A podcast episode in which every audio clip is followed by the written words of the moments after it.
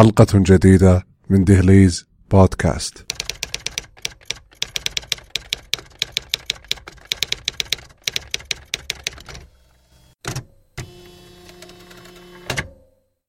السلام عليكم.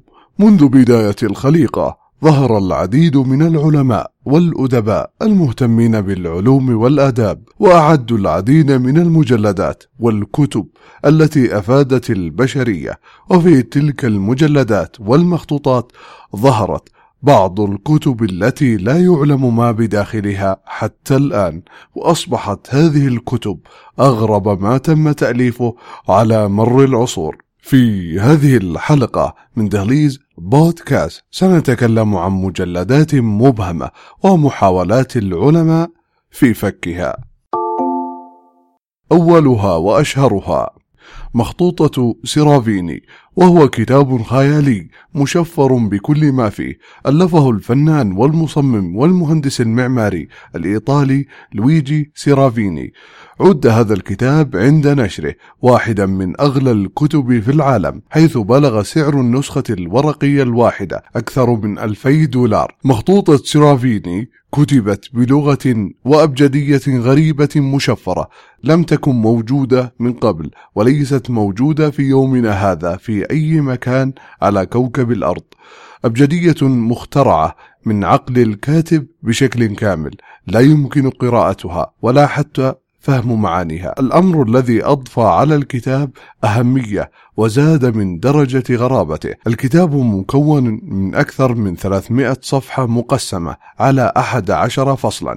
كل فصل من فصولها يصور جانبا من جوانب الحياة في عالم سيرافيني الخرافي الخيالي الذي ابتكره فالفصل الأول فيه مخصص لعالم النباتات والذي يحوي على أنواع غريبة ليس لها نظير في هذا الكون.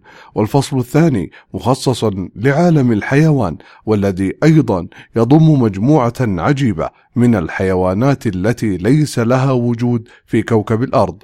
والفصل الثالث يصور مخلوقات ثنائية القدمين كالبشر تعيش بينهم ومعهم. والفصل الرابع يبحث في مجال الفيزياء أما الخامس فيدور حول آلات واختراعات ذو أشكال هندسية معقدة تؤدي وظائف غير معروفة. والفصل السادس مخصص في علم الأحياء وتشريح الجسم البشري بشكل غريب في حين أن السابع يبحث في تاريخ ذلك العالم الخرافي. والثامن يدور حول الكتابة وأدواتها وأساليبها والتاسع حول المأكولات في ذلك العالم وأزيائها. أما العاشر فيشرح الألعاب وطرق الترفيه. لينتهي بفصل يضم مشاريع معمارية وأفكار هندسية. صفحات الكتاب مزينة برسومات وصور مرسومة من قبل الفنان لويجي سرافيني بقلم رصاص ملون. رسومات غريبة من وحي عقله لا توحي بشيء رأيناه مسبقا. رسومات بعضها تثير في الإنسان مشاعر الرهبة والخوف.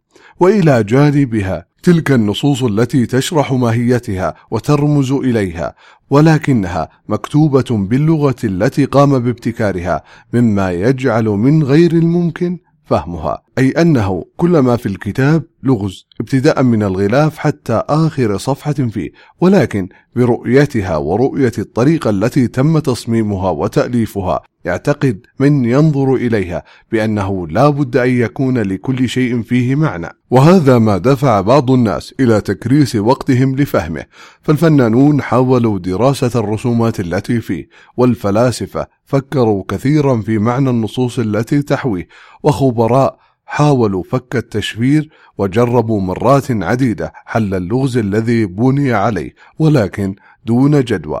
وكل هذا كان رغم أن المصمم نفسه كان قد صرح مرات ومرات بأنه لا معنى من كتابه وليس هناك لغز يحتاج إلى حل أو يختبئ وراء ذلك الكتاب وإنما هو مجرد لعبة. أما المخطوطة الأخرى فهي جاءت على شاكلة كتاب واسمه رون كودكس. ظهر هذا الكتاب لأول مرة في المجر أو هنغاريا في القرن التاسع عشر وكان جزءا من مجموعة كتب يمتلكها رجل من النبلاء وقد تبرع بهذا الكتاب من مكتبته الشخصية إلى الأكاديمية الهنغارية للعلوم في عام 38 و800 وألف. المعلومات عن أصل هذا الكتاب غير متوفرة لا أحد يعلم مصدره ولا من قام بكتابته. ولا مصدر اللغة التي استخدمها الكاتب في كتابه ولكن الكاتب تمت تسميته على اسم ذلك البلدة والتي تقع غرب المجر حيث بقى في تلك المكتبة حتى تم التبرع به. يضم الكتاب أكثر من 400 صفحة من النصوص الغريبة المرتبة والتي على ما يبدو أنها من اليمين إلى اليسار ويشتمل على حروف مستقيمة على غرار غيرها من النصوص الهنغارية القديمة. ومع ذلك فإن عدد الحروف الأبجدية أكثر بكثير من عدد حروف أي لغة قديمة معروفة كانت تستخدم في ذلك الوقت. ويرافق هذه الحروف رموز غريبة وكذلك رسومات توضيحية تصور الحروب والمناظر الطبيعية والرموز الدينية التي تلمح إلى عدة ديانات منها الإسلام والمسيحية. وربما يشير هذا إلى أن الكاتب ينتمي إلى مجتمع تعايشت فيه الأديان.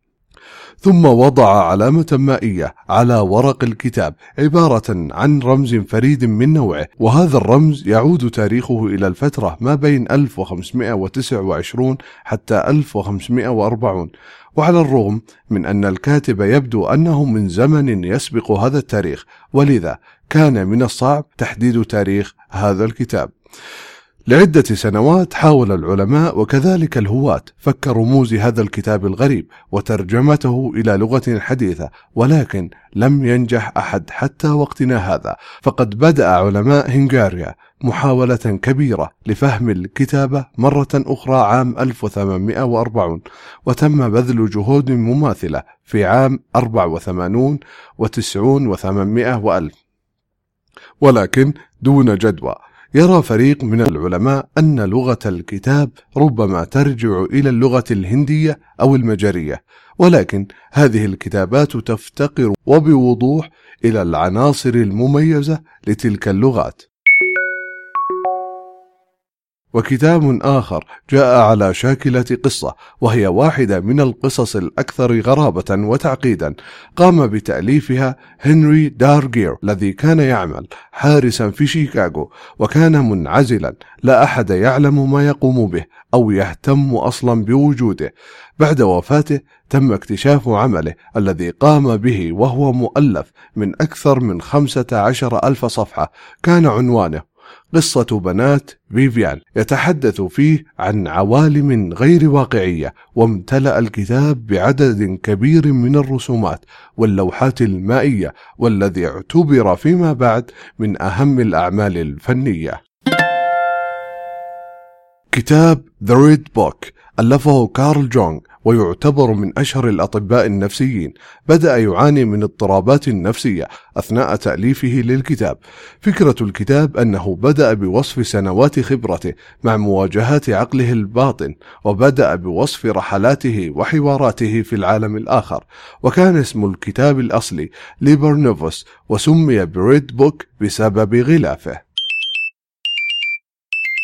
في عام 1552 زعم عالم الرياضيات جون دي أنه حصلت معه محادثة ودية مع أحد الملائكة فهو كان لديه إيمان قوي في العلوم والعلوم الغامضة وحياته كلها تعتبر بين الواقع وعالم الأرواح وكان قد جمع أكبر مكتبة في لندن لكن كتاب واحد من بين هذه الكتب لفت انتباهه وقضى معظم وقته في فك رموز هذا الكتاب الغامض الذي كان اسمه سويغا. داخل الكتاب يوجد ما يقارب أربعين ألف رسالة مرتبطة بطريقة عشوائية عمل جون دي بجهد لترجمتها ومن ثم أدرك أنها طلاسم سحرية ولم يتمكن من حل الرموز لذا قرر الذهاب إلى رحلة أبعد من عالمنا على حد وصفه حيث أنه استعان بوسيلة روحية لاستدعاء الملاك أوريل الذي يدعي أنه قد تخاطب معه وافتتح المحادثة بسؤال إذا كان الكتاب يعني أي شيء فأجابه أوريل أن هذا الكتاب أعطي لآدم في جنة عدن. بعد وفاة جون دي تم فقد الكتاب لمدة 500 سنة ولكن تم العثور على نسختين منه واحدة موجودة في المكتبة البريطانية والآخر في مكتبة إكسفورد والرموز لا تزال بلا حل. مخطوطة فونيش الغامضة تحتوي هذه المخطوطة على أسرار كونية لم يكن يعلم بها أحد قبل اكتشافها علما بأنها كتبت في القرن الخامس عشر حيث تحتوي هذه المخطوطة على رسمات وأشكال غير مفهومة وتوضيحا لأشكال مئات النباتات التي لا يعرف منها سوى 16 نبتة كما أنها تتطرق لأجسام فضائية وفلكية لم تكن معروفة للناس في وقت كتابة المخطوطات. سميت بمخطوطة فونيش نسبة إلى الشخص الذي قام باكتشافها.